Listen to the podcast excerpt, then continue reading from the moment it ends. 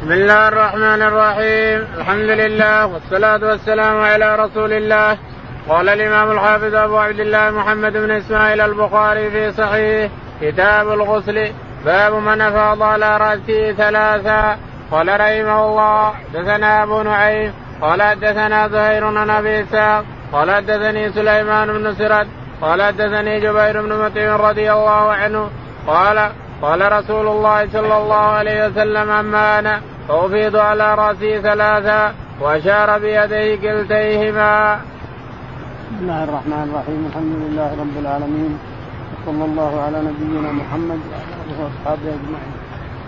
يقول الإمام البخاري رحمه الله باب من أفاض على رأسه ثلاثا. من أفاض على رأسه بالماء ثلاثا حدثنا أبو نعيم أبو نعيم قال حدثنا زهير بن معاوية. غير بن معاوية عن قال أبي إسحاق. عن أبي إسحاق السبيعي قال عن سليمان بن سرد عن سليمان بن سرد قال حدثني جبير بن مطعم. حدثني جبير بن مطعم رضي الله عنه أن النبي عليه الصلاة والسلام قال أنا أفيض على رأسي اغسل براسي ثلاثا وأشار بيده إلى رأسي يعني يغسل يصب يصب يصب يصب ثم يفرك رأسه حتى ينتهي إلى الجلد.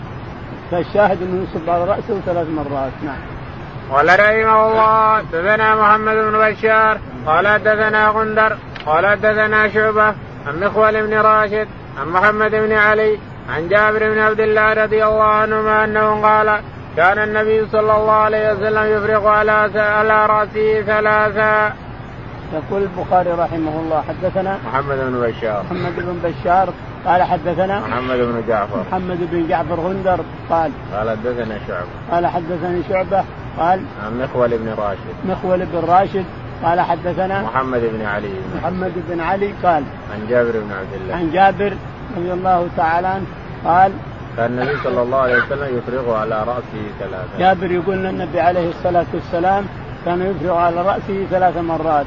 هذا جبير بن مطعم وجابر بن عبد الله يقولون أن النبي عليه الصلاة والسلام في الغسل كان يغسل رأسه ثلاث مرات يصب على رأسه ثلاث مرات ويفرك الرأس حتى يتروى منه الجلد. نعم. قال رحمه الله دثنا أبو نعيم قال حدثنا معمر بن يحيى بن سام قال حدثني أبو جعفر قال قال لي جابر وأتاني ابن عمك يعرض بالحسن بن محمد بن الحنفية قال كيف الغسل من الجنابة؟ فقلت كان النبي صلى الله عليه وسلم يأخذ ثلاثة كف ويفيضها على راسه ثم يفيض على سائر جسده. فقال لي الحسن إني رجل كثير الشعر. فقلت كان النبي صلى الله عليه وسلم أكثر منك شعرا. يقول البخاري رحمه الله حدثنا أبو نعيم. أبو نعيم الفضل بن دكين قال حدثنا معمر بن يحيى. معمر بن يحيى قال حدثنا أبو جعفر. أبو جعفر اللي هو محمد الباقر عن جابر رضي الله تعالى عنه أن النبي عليه قال أن النبي عليه الصلاة والسلام كان يصب على يأخذ بيده اليمنى ويصب ثم يأخذ بيده اليمنى ثم يصب ثم يأخذ ويصب ثم يفرك شعره ويفرك الجلد حتى يتروى الجلد ثم يفيض على الشعر ثم بعد ذلك يفيض على جسده. هذا من غسل الجنابة لاحظ ما هو من الوضوء؟ من غسل الجنابة. قال قال قال جابر وأتاني ابن عمك يعرض بالحسن. قال جابر وأتاني ابن عمك يعني يقصده محمد الباقر يقول إن ابن عمك يعني ولد الحنفية محمد بن الحسن بن ولد الحنفية. يقول إن أنه قال إنني أنا كثير الشعر ما يكفيني صب ولا صبتين ولا ثلاث. فقلت إنه يكفي من هو خير منك يكفي ومن هو خير منك ويفعله من هو خير منك يعني الرسول عليه الصلاة والسلام. ويعرض جابر ابن الحنفية إنه يعارض حديث الرسول. باب الغسل مرة واحدة. قال رحمه الله دثنا موسى قال دثنا عبد الواحد عن الأعمش عن سالم بن أبي الجعد عن قريب بن ابن عباس رضي الله عنهما قال قالت ميمونة رضي الله عنها وضعت للنبي صلى الله عليه وسلم ماء للغسل فغسل يديه مرتين أو ثلاثا ثم أفرغ على شماله فغسل مذاكيره ثم مسى يده بالأرض ثم مضمض واستنشق وغسل وجهه ويديه ثم أفاض على جسده ثم تحول من مكانه فغسل قدميه. يقول البخاري رحمه الله حدثنا باب الغسل مرة واحدة. باب الغسل مرة واحدة. يعني إضافة الماء على جسدك مرة واحدة أو على الرأس مرة واحدة. يقول حدثنا موسى بن إسماعيل. موسى بن إسماعيل. قال حدثنا عبد الواحد بن عبد زياد الواحد. قال حدثنا الأعمش. الأعمش سليمان. قال عن سالم بن أبي عن الجعد سالم بن أبي الجعد. عن كريب عن كريب عن ابن عن عباس ابن عن عباس ميمونة. رضي الله تعالى عنهما عن خالته ميمونة أنها كانت تضع للرسول عليه الصلاة والسلام ماء فيأخذ بيده فيغرف فيصب من الإناء على يده على الأرض لأنه لابد ما غسلها. الجناب الجنب ما يمكن يدخل يده في الماء لأنه قد يكون مستعمل. وكذلك إذا قام من النوم. ما يمكن تدخل يدك في الإناء. لازم تغسلها برا. غرف تصب الماء عليها من برا. ثم بعد ذلك تغسلها مرة واحدة. ثم تغرف بها وتغسل اليسرى اليسرى برا أيضا. تأخذ وتغرف. حتى تغسل الثنتين. ثم بعد ذلك غسل مذاكيرك إذا كنت جنب. غسل مذاكيرك الإنسان ذكرك وأنثييك. ثم بعد ذلك إن بغيت إنسان حولك تراب تحط تراب وإن اكتفيت بالصابون فالصابون يكفي اليوم. الصابون والتايد يكفي اليوم يكفي عن التراب لأنه أنظف من التراب. لكن التراب قد الإنسان لا صار ما, ما عنده صابون ولا كاد يشتغل بالتراب. لكن الصابون أنظف وأحسن. فالشاهد أن الرسول عليه الصلاة والسلام كان يغسل ذكره وأنثيه ثم يضرب بيده يدور تراب كل الحائط يضرب الحائط نعم. ثم مضمض واستنشق وغسل وجهه ويديه ثم ثم بعد ذلك مضمض واستنشق وغسل يديه مع ال- إلى المرفقين وغسل رجليه إلى الكبد ومسح برأسه مرة واحدة. نعم. ثم أفاض على على جسده. ثم أفاض بعد ما غسل رأسه أفاض على جسده مرة واحدة كل الجسد. نعم. ثم تحول من مكانه فغسل قدمه. ثم تحول عن مكانه فغسل رجليه. ثبت أمس أن الرجلي أن المع- الموضوع الموضع المكان الذي غسل به جسده يجوز أن يكون تراب. انه تراب فأخرج رجليه إلى المكان ال- الذي أنظف من هذا وغسل رجليه في مكان انظف ويمكن إنه ب- طلا- بلاط أو أو أنه طوب مفروش أو شيء من هذا نعم. باب من بدا بالحلاب أو الطيب عند الغسل. قال رحمه الله دثنا محمد بن المثنى.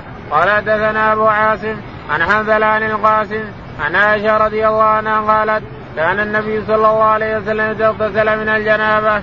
فدعا بشيء نحو الحلاب فأخذ بكفيه فبدا بشق رأسه فبدا بشق راسه الأيمن ثم الأيسر فقال بهما على رأسه. باب من بدا بالحلاب أو يقول البخاري رحمه الله باب باب من بدا بالحلاب الحلاب ماعون يحلب به من الإبل يحلب الحليب من الإبل أو الغنم يسمى الحلاب ماعون اناء يحلب فيه ثم الحلاب. باب من بدا بالحلاب أو الطيب إذا انتهى. إذا انتهى طيب نفسه. الشاهد يقول البخاري رحمه الله حدثنا محمد بن المثنى. محمد بن المثنى. قال حدثنا أبو عاصم النبي أبو عاصم. قال حدثنا حنظلة بن أبي سفيان. حنظلة بن أبي سفيان. قال عن القاسم بن عن محمد القاسم بن محمد. عن عائشة. عن عائشة رضي الله تعالى عنها. قالت إن النبي عليه الصلاة والسلام إذا اغتسل بدأ أخذ من الحلاب فعل بالحلاب ماء وأخذ منه وصب على رأسه. نعم.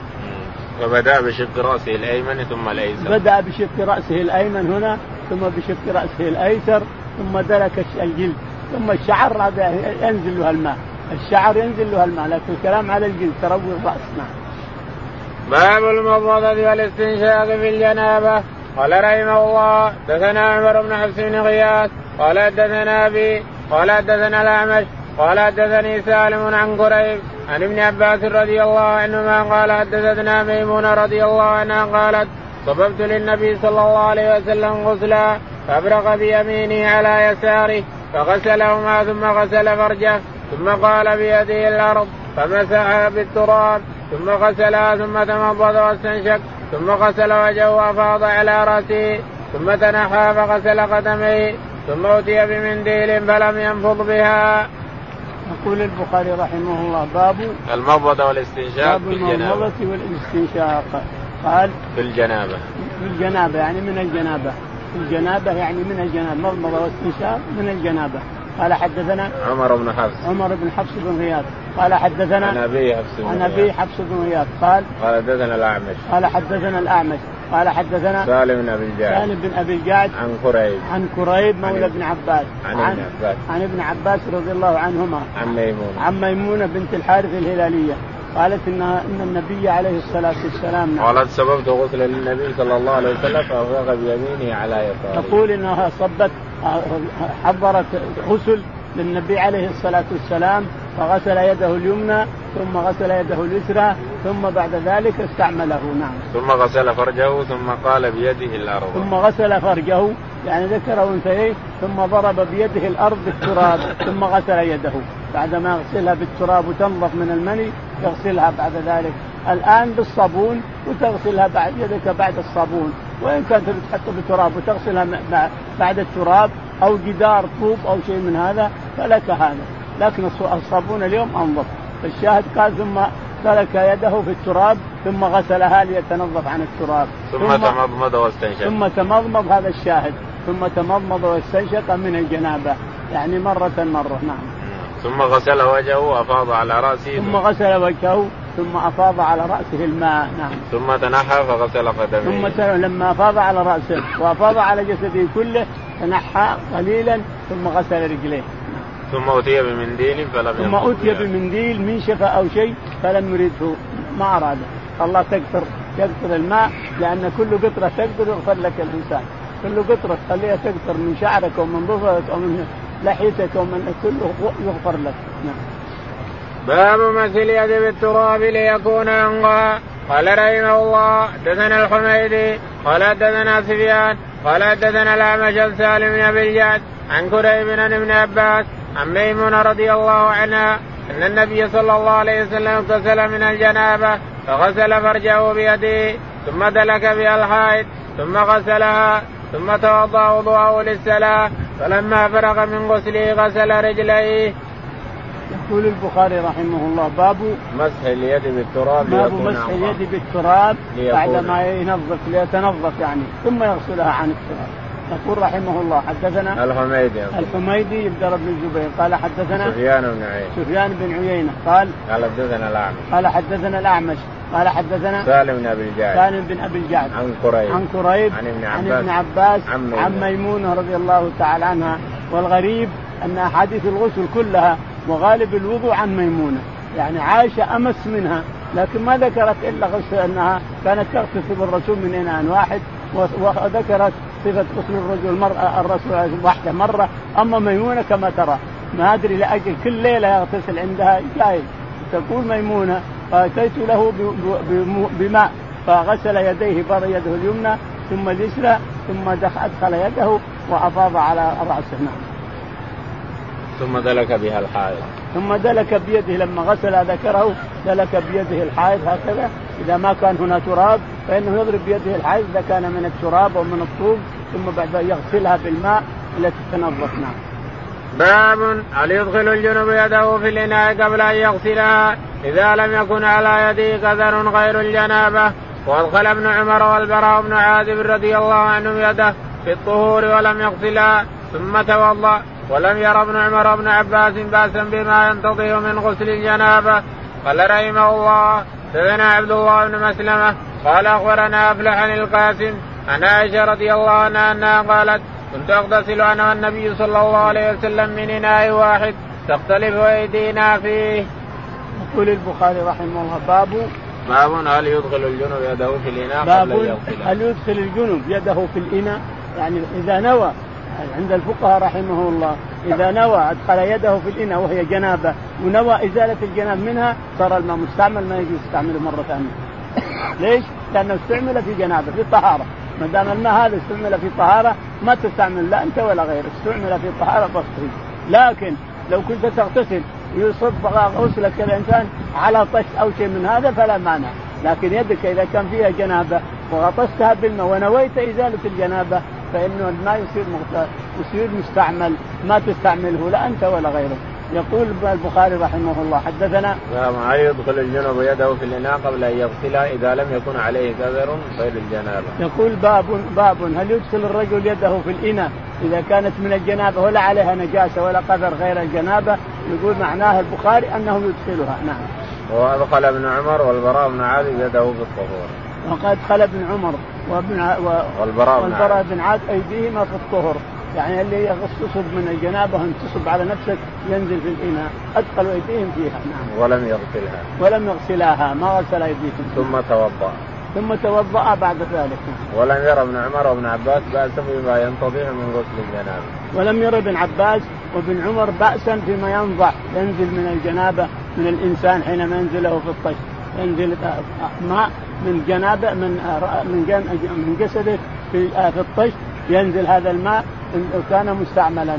عند الفقهاء أنه مستعمل أيضا. كما لو أن بلغت إذا نويت انك تغتسل من الجنابة أو نويت إن يدك هذه جنب لكن نويت أن الجنابة تزول منها فعندهم أنه يكون مستعمل. عند الفقهاء كافة أنه يكون مستعمل. نعم.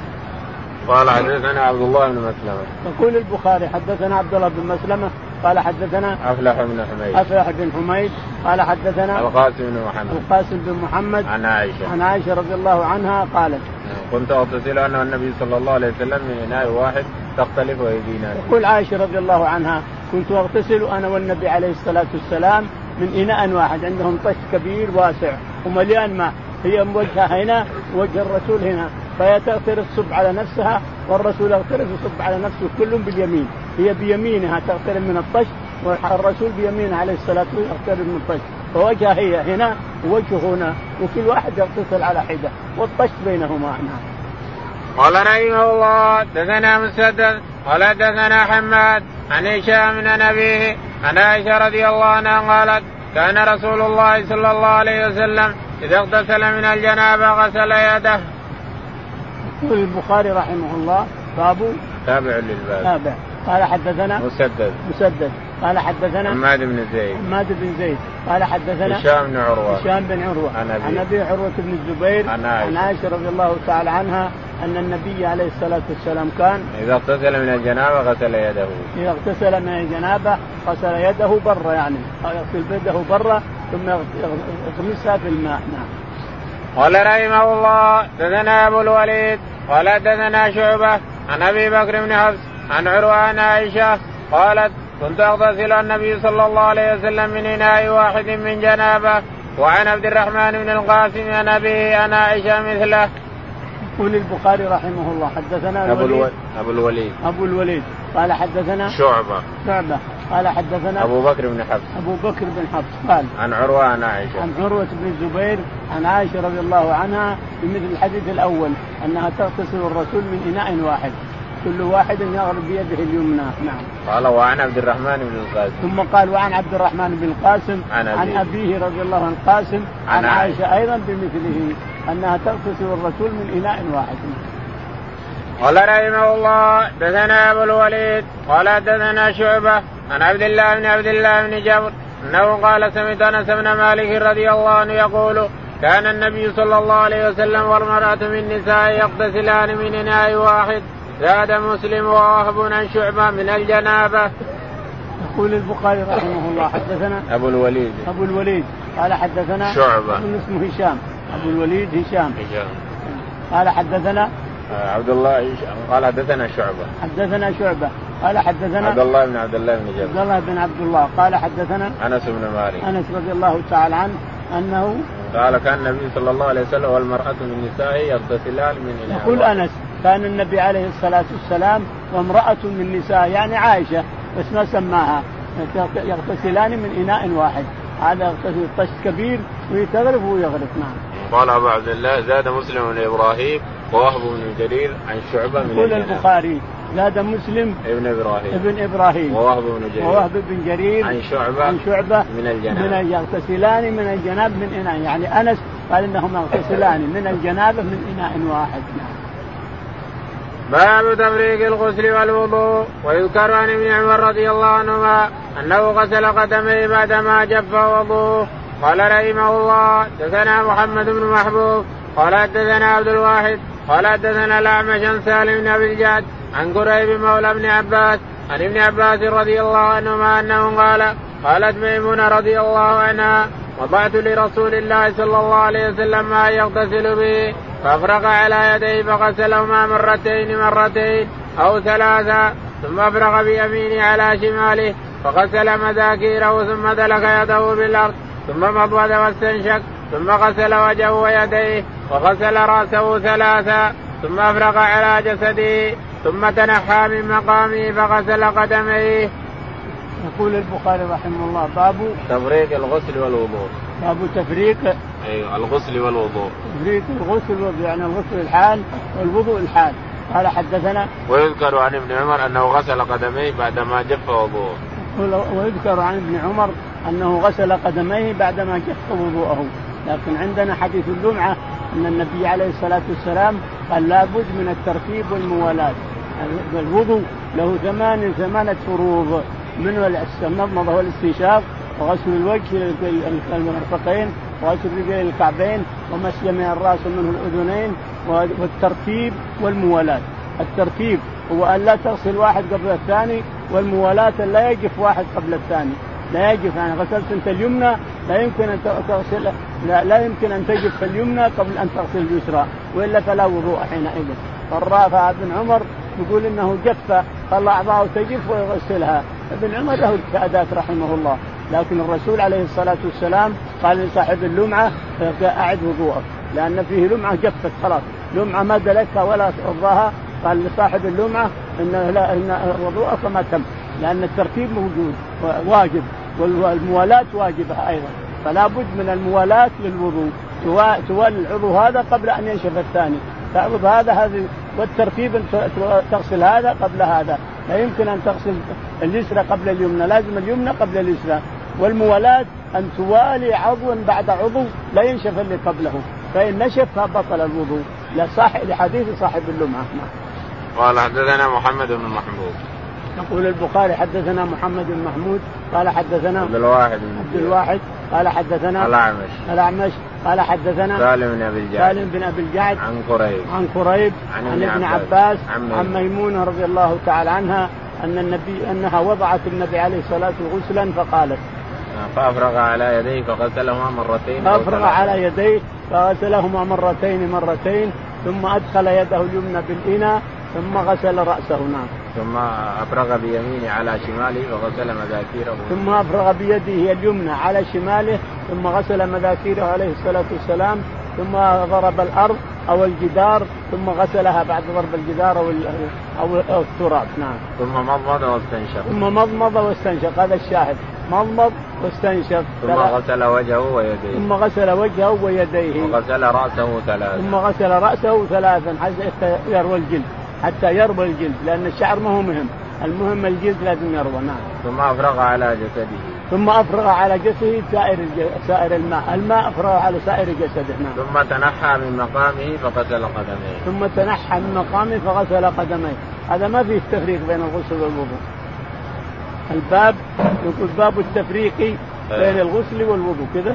نعم نعم. إن كانوا رأى البخاري أن غسل القدمين أنها وضوء لا أنها غسل باب من أفرغ بيمينه على شماله في الغسل. قال رحمه الله دثنا موسى بن إسماعيل قال دثنا أبو عوانة قال دثنا الأعمش عن سالم بن أبي الجاد عن كريم مولى ابن عباس عن ابن عباس رضي الله عنهما عن ميمونة بنت الحارث رضي الله عنها قالت وضعت لرسول الله صلى الله عليه وسلم غسلا وسترته فسب على يدي فغسلها مرة ومرتين قال سليمان لا أدري أذكر الثالث أم لا. ثم أفرغ بيمينه على شماله فغسل فرجه ثم دلك يده بالأرض أو بالحائط ثم تمضض واستنشق وغسل وجهه ويديه وغسل رأسه ثم صب, صب على جسده ثم تنحى فغسل قدميه فناولته خرقه فقال بيدي هكذا ولم يردها. يقول البخاري رحمه الله باب من افرغ بيمينه على شماله. افرغ بيمينه على شماله قبل أن يغط أن يغمس يده في الإناء. يقول رحمه الله حدثنا موسى بن إسماعيل. موسى بن إسماعيل. قال حدثنا أبو عوانة. أبو عوانة. قال قال حدثنا الأعمش. قال حدثنا الأعمش. قال حدثنا سالم بن أبي الجعد سالم بن أبي الجعد قال عن قريب. عن قريب عن ابن عباس عن ابن عباس عن خالته ميمونة رضي الله عنها أنها قالت إني أو أنها وضعت لرسول الله صلى الله عليه وسلم غسلا وسترته. تقول إنها وضعت للرسول عليه الصلاة والسلام غسلا وسترت والستر ما له قيمة لو إذا كانت وحدها هي والرسول، لكن سترت الرسول لأجل الغلام موجود، ابن عباس موجود عندها فسترت الرسول ليغتسل عن الغلام. وإلا فإذا كان ما فيه إلا زوجتك الإنسان. أنت وزوجك فإنك تغتسل عريان ولا يحتاج تسترك زوجتك. إنما الغلام موجود سترته يغتسل عليه الصلاة والسلام لأجل وجود الغلام. فالشاهد تقول ميمونة أن الرسول أفرغ عليه الصلاة والسلام أفرغ بيده اليمنى ثم غسلها. ثم غسل يده اليسرى ثم أدخل يده في الإناء فغسل فرجه فمسحه باليسرى. يغسل فرجه باليسرى ثم ضرب بيده الأرض أو التراب ثم غسلها بعد التراب. ثم قال ثم غسل وجهه ويديه وغسل رأسه. ثم غسل وجهه ويديه ثم غسل رأسه ثلاثا. ثم صب على جسده. ثم صب على جسده يعني سائر الجسد. أرخى الماء على سائر جسده عليه الصلاة والسلام مع الفرق ما يكفي انك تصب الماء على جسدك لازم تفرك صدرك وتفرك ظهرك إن استطعت وتفرك الإنسان أعضاءك كلها جنبك هذا وجنبك هذا تفرك ما تستطيع من من الفرق من من جسدك نعم. ثم ثم تنحى فغسل قدميه. ثم تنحى فغسل قدميه بعيد عن المكان اللي اغتسل فيه. فناولته خرقة فقال ميمونة فناولته خرقة يعني منشفة فلم يردها ردها نعم. فقال بيده هكذا. يعني قال بيده يعني نحاها. نعم. باب إذا جامع ثم عاد ومن دار على نسائه في غسل واحد قال رحمه الله دثنا محمد بن هشام قال حدثنا ابن أبي عدي ويحيى بن سعيد عن شعبة عن إبراهيم بن محمد بن المنتشر عن ابي قال ذكرت لعائشة فقال يرحم الله أبا عبد الرحمن كنت أطيب رسول الله صلى الله عليه وسلم فيطوف على نسائه ثم يسوي محرما ينضح طيبا. يقول البخاري رحمه الله باب باب إذا جامع ثم عاد. باب إذا جامع ثم عاد ومن جمع ومن وطأ نساءه بغسل واحد. نساءه بغسل واحد. الرسول عند خروجه عليه الصلاة والسلام إلى وداع إلى حجة الوداع طاف على نسائه قبل أن يخرج إلى إلى ذي الحليفة. طاف على نساء تلك الليلة بغسل واحد. ثم اغتسل ثم طيبته عائشة بالمسك كما قالت هي على مفارق رأسه بعدما انتهى من الغسل طيبت رأسه وطيبت مفارق رأسه كما تقول هي. يقول البخاري حدثنا محمد بن بشار. محمد بن بشار قال حدثنا محمد بن إبراهيم. محمد بن إبراهيم ويحيى بن سعيد. ويحيى بن سعيد قال حدثنا شعبة. شعبة. قال حدثنا إبراهيم بن محمد. إبراهيم بن محمد. قال عن أبيه محمد بن المنتشر. عن أبيه محمد بن المنتشر. قال حدثنا قال ذكرته لعائشة فقال يرحم الله. فقال قال ذكرت كلام ابن عمر قالت أنه ما يتطيب الإنسان ولا يبقى عليه الطيب ولا يتطيب إذا أراد أن يحرم ولا يطوف على نسائه إلا الجميع بغسل واحد. فقالت يرحم الله أبا عبد الرحمن يعني عبد الله بن عمر رضي الله عنه. إني طيبت الرسول حينما أراد أن يحرم وإنه طاف على نسائه الثمان هي التاسعة التسع عائشة وثمان معها. طاف عليهن كلهن رضي الله عليه الصلاة والسلام ثم اغتسل من من الجنابة للتسع كلها. ثم أراد أن يحرم فاحرم معك الليلة خرج إلى إلى ذي الحليفه بعدما طيبته تقول طيبته والمسك بقي على مفارقه فمشى فمشى إلى الحليفه وأحرم من الحليفة كما ذكر جابر رضي الله عنه. ثم يصبح محرما ينضح طيبا. ثم يصبح محرما ينضح رأسه طيبا. لا شك هذا. شيء طيبته قبل أن يحرم وطيبته بعدما حل. هذا كلام عائشة رضي الله عنها. قال رحمه الله حدثنا محمد بن بشار قال حدثنا معاذ بن هشام قال حدثني أبي عن قتادة قال حدثنا أنس بن مالك رضي الله عنه كان النبي صلى الله عليه وسلم يدور على نسائه في الساعة الواحدة من الليل والنهار وهن إحدى عشرة قال قلت لأنس أكان يطيقه قال كنا نتحدث أنه اعطي قوة ثلاثين. وقال أبو عبد الله وقال سعيد عن قتادة إن انسا حدثهم تسع نسوة. يقول البخاري رحمه الله حدثنا محمد بن بشار. محمد بن بشار قال حدثنا معاذ بن هشام. معاذ بن هشام عن أبي هشام. قال حدثنا قتادة. قتادة. قال حدثنا أنس بن مالك. أنس بن مالك رضي الله عنه. قال كان النبي صلى الله عليه وسلم يدور على نسائه في الساعة الواحدة من الليل والنهار وهن 11 يقول أنس رضي الله عنه كان النبي عليه الصلاة والسلام يدور على نسائه في الساعة الواحدة أو في الليلة الواحدة جائز أنه يدور على نسائه وحديث أنس معناه أنه تكرر من الرسول عليه الصلاة والسلام الدوران على نسائه. معنى هذا أن الإنسان صار عنده أربع وأراد أن يدور عليهن ما فيها مانع. ما في مباح له نساء مباح له. مباح لك أن تطع هذه وهذه وهذه. ثم بتغتسل غسل واحد. مباح لك صار عندك أربع تطوف عليهم كلهم في غسل واحد ثم تغتسل ما في شيء. فالرسول يقول أنس طاف على نساء التسع كلها في ليلة واحدة. فمعنى حديث أنس أن الرسول تكرر منه. ما هو بس في حجة الوداع تكرر منه عليه الصلاة والسلام أنه يطوف على نسائه. فسأل الناس كيف يطوف على التسع كيف يقدر؟ يقول فحدثنا أن الرسول أوتي قوة ثلاثين من أمته. قوة ثلاثين رجل في الشهوة عليه الصلاة والسلام. هنا قال في السادس من الليل أنه وهن 11 في الرواية الأولى. 11 نعم. لا 10 تسع اثنين نقوا ولا جواري ما جواري جاب جواري. ماريا والحادي عشر ريحانة.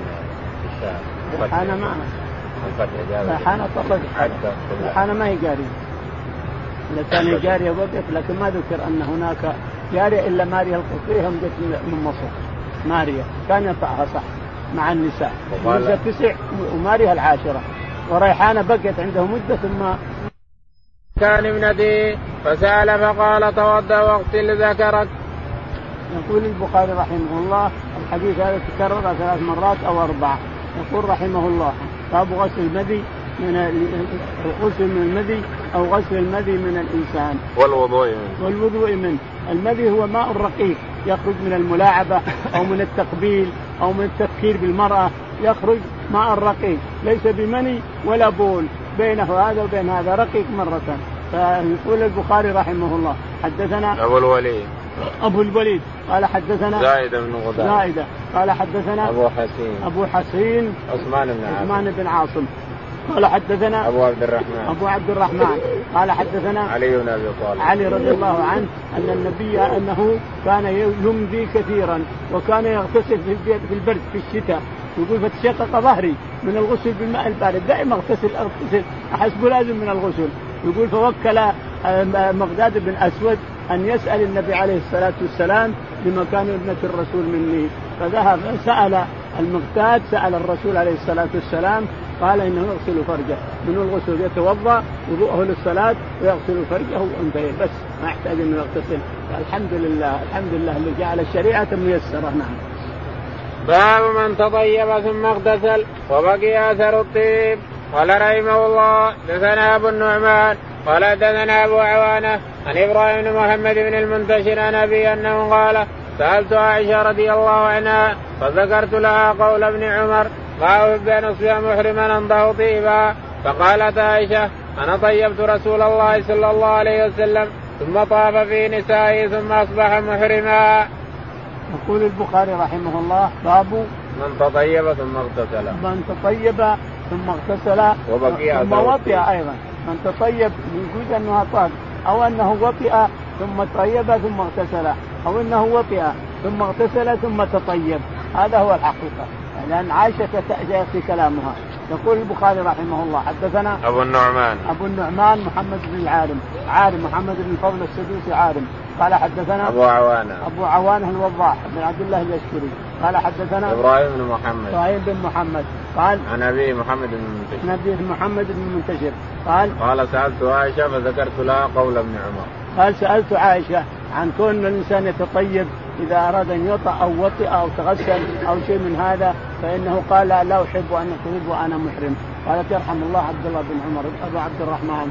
أن طيبت الرسول عليه الصلاة والسلام بعدما طاف على نسائه طيبته لإحرامه وطيبته لحله وتقول إن لنرى وبيص المسك على مفارق رأسه، المفرق هنا حبل أبيض من هنا إلى هنا، حبل أبيض هنا فتجعل المسك بهذا تقول نروح لمعان لمعان المسك على مفارق رأسه عليه الصلاة والسلام وهو يلبي محرما. قالت عائشة أنا طيبت رسول الله صلى الله عليه وسلم ثم طاف في نسائه ثم أصبح محرما. تقول عائشة أنا طيبت الرسول عليه الصلاة والسلام ثم طاف على نسائه ثم أصبح محرما بعد ما اغتسل يعني. قال رحمه الله دثنا آدم قال دثنا شعبة قال دثنا الحكم بن إبراهيم عن الأسود عن عائشة رضي الله عنها قالت كأني أنظر إلى أبي الطيب في مفرق النبي صلى الله عليه وسلم وهو محرم. يقول البخاري رحمه الله حدثنا آدم بن أبي إياس. آدم بن أبي إياس قال حدثنا شعبة. شعبة قال حدثنا الحكم بن عتيبة. الحكم بن عتيبة. عن إبراهيم. عن إبراهيم الأسود عند يزيد النقعي عن الأسود. عن الأسود بن يزيد عمه. قال عن عائشة. عن عائشة رضي الله تعالى عنها قالت إنها طيبت الرسول عليه الصلاة والسلام لإحرامه قبل أن يحرم ولحله قبل أن يطوف. وإننا نرى وبيص المسك لمعان المسك على مفرق رأسه من الحبل الأبيض هذا نعم. باب تخليل الشعر. حتى إذا ظن أنه قد أروى بشرته افاض عليه قال رحمه الله دثنا عبدان. قال أخبرنا عبد الله. قال أخبرنا هشام بن عروان أبي عائشة رضي الله عنها قالت كان رسول الله صلى الله عليه وسلم إذا اغتسل من الجنابة غسل يديه وتوضأ وضوءه للصلاة ثم اغتسل ثم يخلل بيده شعره حتى إذا ظن أنه قد أروى بشرته أفاض عليه الماء ثلاث مرات ثم غسل سائر جسده وقالت كنت أغتسل أنا ورسول الله صلى الله عليه وسلم من إناء واحد نغترف منه جميعا. يقول البخاري رحمه الله باب تخليل الشعر باب تخليل الشعر عند غسله حينما تغسل رأسك الإنسان من الجنابة تخلل الشعر توخر الشعر كذا حتى يروى الجلد يروى جلده هذا من الجنابة. أما الوضوء فمعروف أنه يمسح مسح لكن الجنابة لازم تخلل شعرك توخر الشعر حتى ينضف الجلد حتى يروى الجلد ثم بعد ذلك تسير على تفيض على سائر جسدك. يقول البخاري حدثنا عبدان. عبدان عبد الله عبد الله بن عثمان. قال حدثنا عبد الله بن المبارك. عبد الله بن المبارك. قال حدثنا هشام بن عروة. هشام بن عروة. عن أبيه. عن أبيه عروة بن الزبير عن عائشة. عن عائشة رضي الله تعالى عنها قالت كان رسول الله صلى الله عليه وسلم إذا اغتسل من الجنابة غسل يديه وتوضأ وضوءه للصلاه. تقول إن الرسول عليه الصلاة والسلام إذا اغتسل من الجنابة غسل يديه ثم توضأ وضوءه للصلاة يعني ثم اغتسل بعد ذلك هذا التفريق بين الغسل والوضوء نعم. ثم يقلل بيده شعره حتى ظن أنه إذا قد اروى. ثم يخلل بيده شعره، بيده اليمنى يخلل الشعر، يخلل الشعر يوخر الشعر حتى يروي الجلد، فإذا روي الجلد وظن أنه روي جلده أفاض على سائر جسده. أفاض عليه الماء ثلاث مرات. أفاض عليه الماء ثلاث مرات نعم. ثم يعني غسل على على على الرأس. ثم غسل سائر جسده. ثم غسل سائر جسده يعني يفرق يفرك يفرق سائر الجسد نعم. وقالت كنت أغتسل أنا ورسول الله صلى الله عليه وسلم من إناء واحد. وقالت عائشة كنت أغتسل أنا ورسول الله عليه الصلاة والسلام من إناء واحد. يغترف من هنا وهي تغترف من هنا. نعم. باب من توضا في الجنابة ثم غسل سائر جسده ولم يعد غسل مواضع الوضوء مرة أخرى. قال رحمه الله دثنا يوسف بن عيسى قال أخبرنا الفضل بن موسى قال أخبرنا الأعمش عن سالم عن كريم مولى ابن عباس عن ابن عباس رضي الله عنهما عن ميمونة رضي الله عنها قالت وضع رسول الله صلى الله عليه وسلم وضاء لجنابة فاصفى بيمينه على شماله مرتين أو ثلاثا ثم غسل فرجه ثم ضرب يده بالأرض أو الحائط مرتين أو ثلاثا ثم مضمض واستنشق وغسل وجهه وذراعيه ثم أفاض على رأسه الماء ثم غسل جسده ثم تنحى فغسل رجليه. قالت فاتيته بخرقة فلم يردها فجعل ينفض بيده. يقول البخاري رحمه الله باب من توضأ في الجنابة. من توضأ في الجنابة. ثم غسل سائر جسده. ثم غسل سائر جسده. ولم يعد غسل مواضع ولم يعد غسل مواضع الوضوء.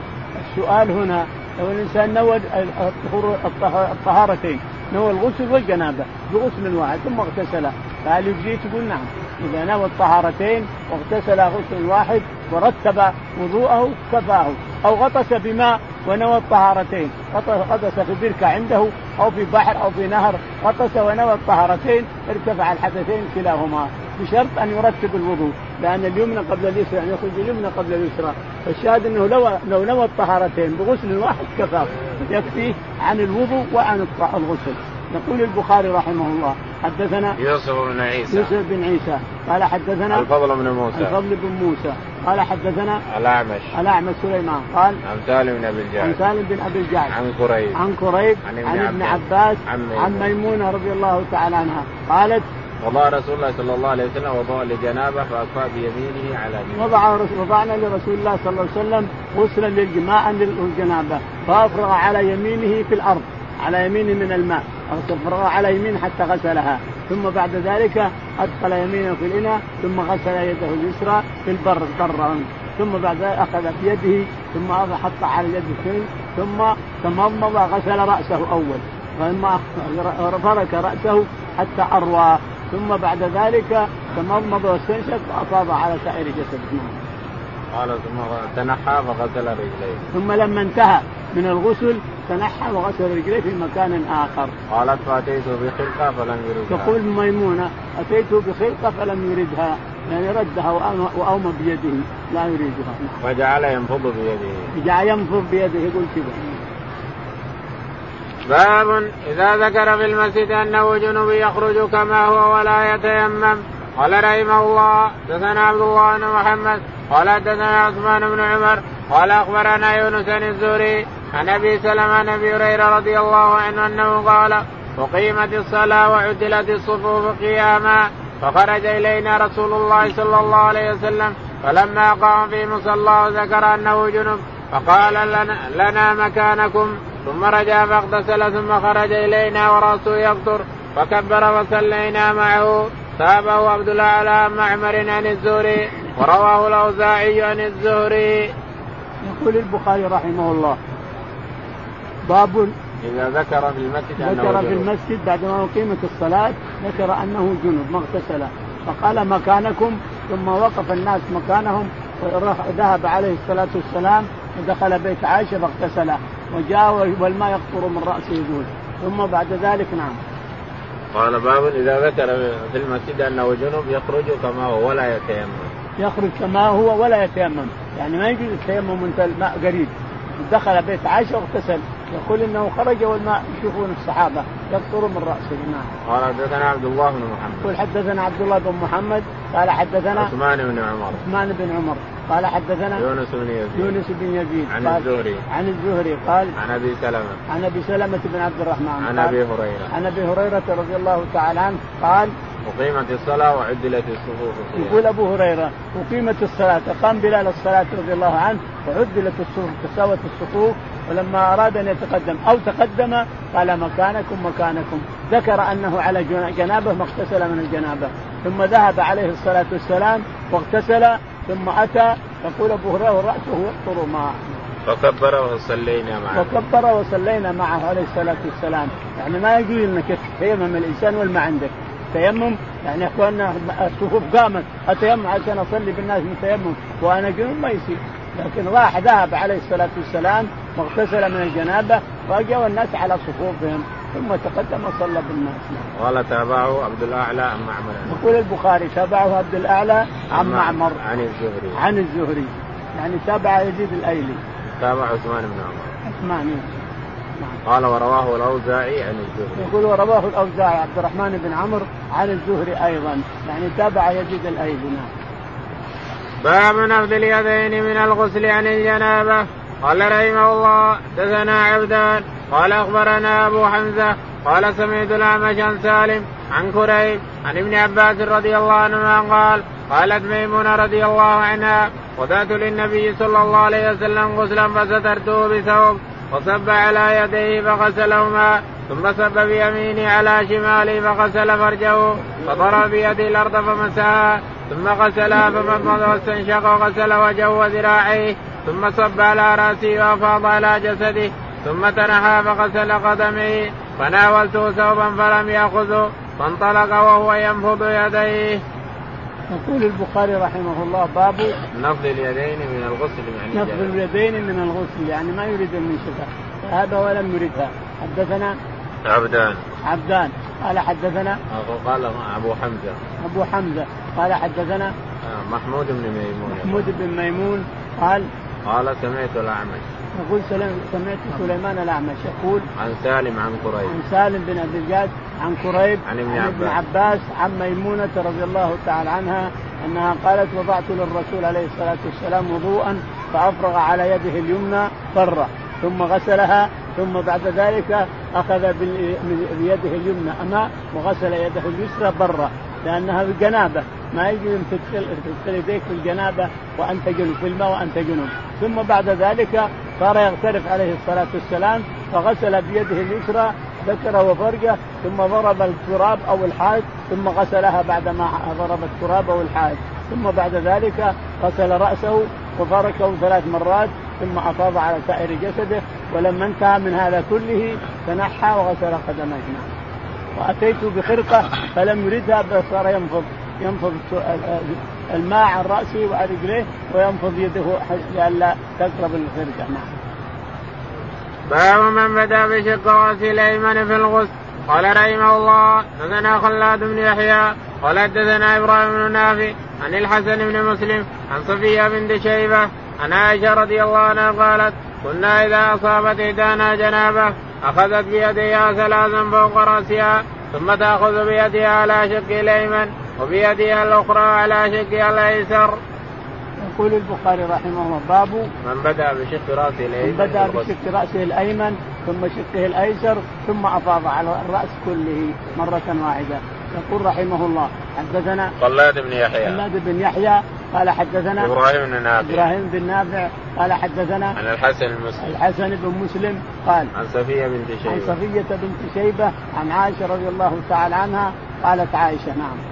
كنا إذا أصابتنا إحدانا جنابة أخذت بيديها ثلاثا فوق رأسها. تقول كنا إذا أصاب إحدانا جنابة أخذت بيديها يعني بعد ما غسل يديها برا أخذت بيديها الثنتين ثم أفاضت على رأسها الشق الأيمن حتى ترويه ثم الشق الأيسر حتى ترويه ثم تفيض عليه على سائر الرأس حتى تروي الرأس كله ثم بعد ذلك تغتسل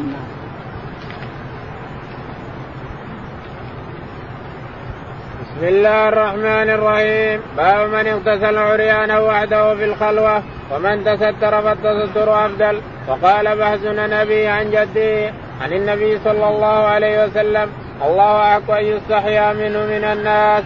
قال رحمه الله دثنا إسحاق بن نصر قال حدثنا عبد الرزاق عن معمر عن همام بن منبه عن أبي هريرة رضي الله عنه عن النبي صلى الله عليه وسلم قال كانت بنو إسرائيل يغتسلون عراة ينظر بعضهم إلى بعض وكان موسى عليه السلام يغتسل وحده فقالوا والله ما يمنع موسى أن يغتسل معنا إلا أنه آدر. فذهب مرة يغتسل فوضع ثوبه على حجر ففر الحجر بثوبه فخرج موسى في اسره يقول ثوبي يا حجر. حتى نزلت بنو إسرائيل إلى موسى فقالوا والله ما بموسى من بأس. وأخذ ثوبه فطفق بالحجر ضربا فقال أبو هريرة والله إنه لندب بالحجر ستة أو سبعة ضربا بالحجر. وعن أبي هريرة رضي الله عنه عن النبي صلى الله عليه وسلم قال بينما أيوب يغتسل عريانا عريانا فقر عليه جراد من ذهب فجعل أيوب يحتسي في ثوبه فناداه ربه يا أيوب ألم أكن أغنيتك عما ترى؟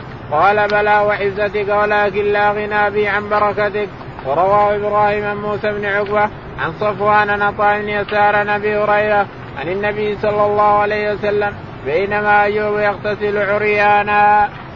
يقول يقول البخاري رحمه الله باب من اغتسل عريانا وحده في الخلوة. باب من اغتسل عريانا وحده في الخلوة يعني لكن في حالك الانسان فلك أن تغتسل عريان ما في أحد يغتسل عريان إلا وهو وحده. ما يغتسل أحد يتعرى إلا وهو وحده. الشاهد يقول رحمه الله. ومن تستر فالتستر نعم. ومن تستر فالتستر ومن تستر يعني عن العري فالستر أفضل. لكن ما يمكن تستر الإنسان. كيف تستر وأنا بغسل جسدي كله؟ ما في تستر. يعني التستر يجعل الإنسان أنت حمام لحالك وتقفل الحمام. أو غرفة تغتسل فيها وتقفل الغرفة. هذا التستر. أما إنها مفتوح واغتسل لأني ما أقدر أدخله أو شيء من هذا فهذا حصل لكثير من العراة لكن التستر أفضل. كونك تقفل الباب على نفسك أو إنك تفعل شرشك خلي أحد يسترك من زوجتك أو بناتك يسترونك بشرشك كما فعلت فاطمة بالرسول هنا عليه الصلاة والسلام. وهو فالتستر أفضل. يقول البخاري حدثنا وقال بهز بن حكيم عن أبيه عن جده عن النبي صلى الله عليه وسلم الله أحق أن يستحيا وقال بهز بن حكيم بن معاوية بن حيدة القشيري. قال بهز بن حكيم بن معاوية بن حيدة القشيري عن أبيه عن جده أن النبي عليه الصلاة والسلام قال الله أحق أن تستتر منه الإنسان.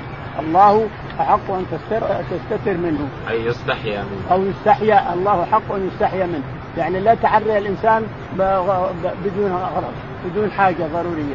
لا تعرى فالله أحق أن يستحي منه. قال حدثنا إسحاق بن نصر. يقول حدثنا إسحاق بن إبراهيم. قال حدثنا إسحاق بن نصر. إسحاق بن منصور. قال حدثنا لا الأول إسحاق بن نصر. إسحاق بن نصر. قال حدثنا عبد الرزاق. عبد الرزاق. قال حدثنا معمر بن راشد. معمر بن راشد. قال حدثنا حمام بن منبه. حمام بن منبه. عن أبي هريرة. عن أبي هريرة رضي الله عنه أن النبي قال النبي صلى الله عليه وسلم قال كانت بنو إسرائيل يغتسلون عراة يقول عليه الصلاة والسلام كانت بنو إسرائيل يغتسلون عراة وموسى عليه الصلاة والسلام يتنحى بعيد ويغتسل حاله. فقالت بنو إسرائيل موسى ما يبعد عنا ويغتسل حاله إلا إنه آدر. آدر يعني كبير الأنثيين. كبير الأنثيين كذا آدر كبير الأنثيين يعني فهو ما يريدنا أن نرى العيب اللي فيه لا فيه عيب.